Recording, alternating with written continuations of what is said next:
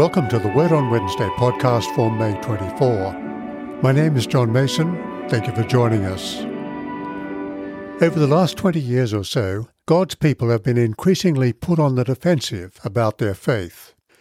In a climate where people of faith are dismissed as intellectually inept or even as terrorists, many are fearful of speaking up about what they believe.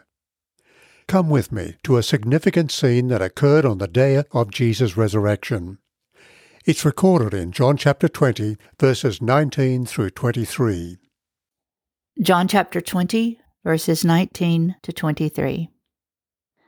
When it was evening on that day, the first day of the week, and the doors of the house where the disciples had met were locked for fear of the Jews, Jesus came and stood among them and said, Peace be with you.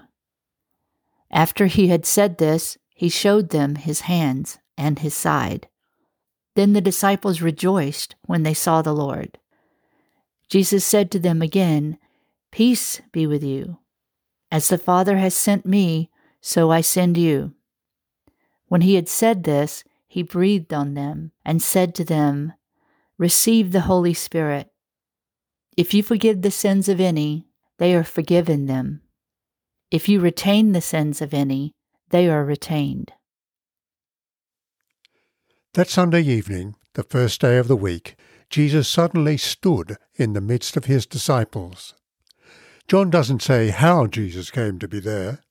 Rather, he simply records Jesus stood. Last time the disciples had seen Jesus, he was wounded and bleeding, racked with pain dying on a cross. When they'd seen a spear thrust in his side and the fluid that had flowed, they knew he was truly dead. Yet here he was, not weak and limp, but standing tall, speaking the very words he had uttered at the Passover meal Peace be with you. And to show he was physically alive and not a ghost, he showed them his hands and his side. Terrified and overjoyed they doubtless were, they knew, extraordinary miracle though it was, Jesus was truly alive again. Peace be with you, he repeated. And the night of his arrest he had said, My peace I leave with you. Don't let your hearts be troubled. Believe in me. In a world of turmoil and injustice, the peace Jesus held out to his followers was not meaningless comfort. His resurrection was now proof of that.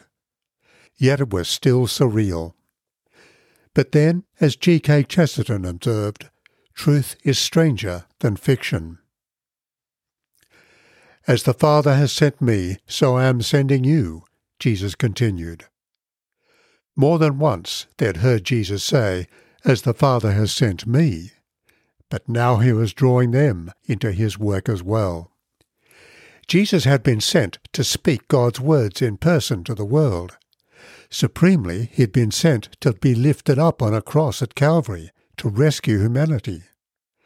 Now he was sending his disciples, and in turn his people, to announce his life giving news to the world. And significantly, the disciples would not be alone. They need not be fearful. The peace of Christ would be with them at every twist and turn along the way. So consider what follows. Jesus breathed on them and said, Receive the Holy Spirit. If you forgive the sins of anyone, they are forgiven. If they are retained, they are retained. Let's think about this. Jesus' words bring together the announcement of God's gospel and the work of the Spirit. Neither God's word nor his Spirit work in a vacuum. They are necessarily intertwined. We should notice that Thomas wasn't present, and that John's Gospel doesn't record separately the events of Pentecost and the coming of the Holy Spirit.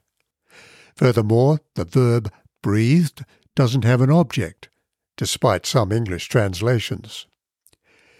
Jesus' words, Peace be with you, reference his warm, personal relationship with them, even though they all had failed him. This is reinforced with his gift of his Spirit, whom he had promised on the night of his arrest.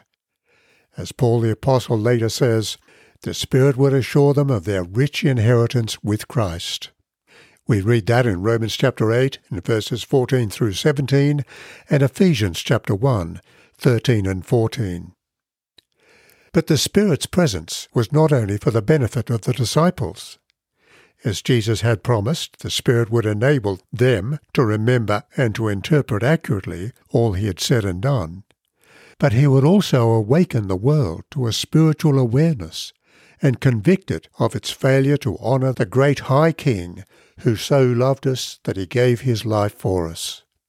As we read in John chapter 16, verses 8 through 11, and back in chapter 3 and verse 16.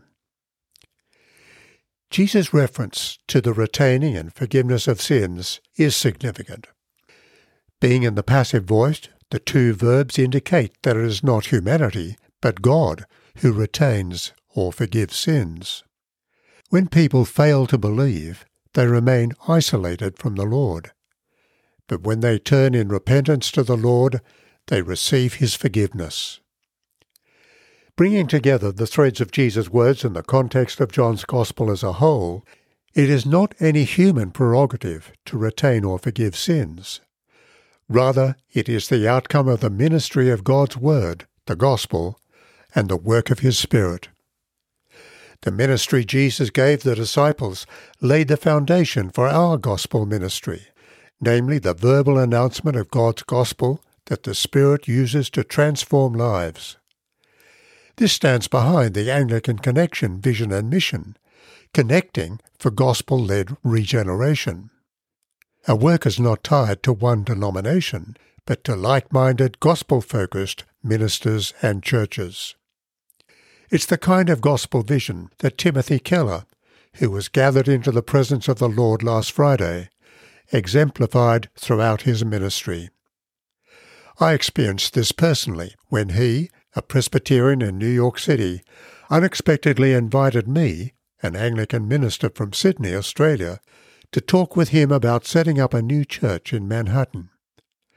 Under God, I was involved in setting up Christ Church New York City and what is now Emmanuel Anglican, New York City. We thank the Lord for gospel focused leaders such as Tim Keller and pray that the Lord will raise up many more. Yet how often do we overlook Jesus' words to his disciples in John chapter 20 and elsewhere in the New Testament? All God's people have the wonderful privilege of being sent by Jesus to play our part in announcing his good news yet many today are fearful. So let me encourage you to pray that the Spirit will make real your experience of the peace of the Lord within you.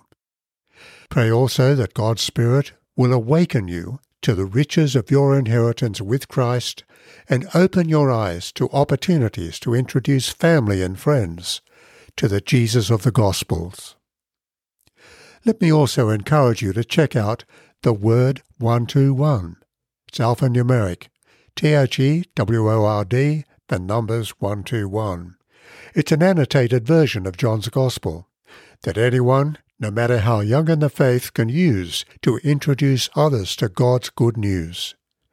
You can find out more at www.theword121.com.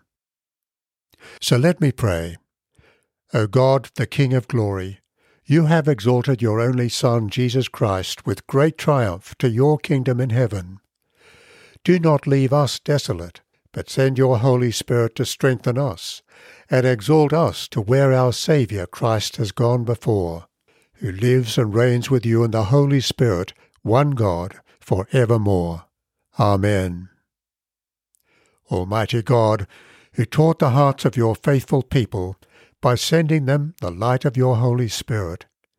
So enable us by the same Spirit to have a right judgment in all things, and always to rejoice in his holy comfort, through the merits of Christ Jesus our Saviour, who lives and reigns with you in the Holy Spirit, one God, now and for ever. Amen. You might like to listen to Holy Spirit, Living Breath of God from Keith and Kristyn Getty and Stuart Townend at gettymusic.com. People involved in this week's podcast are John Mason, speaker and writer, and Carol McCormick, a member of Emmanuel Anglican Church, New York City. Prayers are from an Australian prayer book 1978. The opening and closing music is from St Andrew's Cathedral, Sydney, under the direction of Ross Cobb. Please let us know if you have a question or a comment about this podcast. We'd love to hear from you.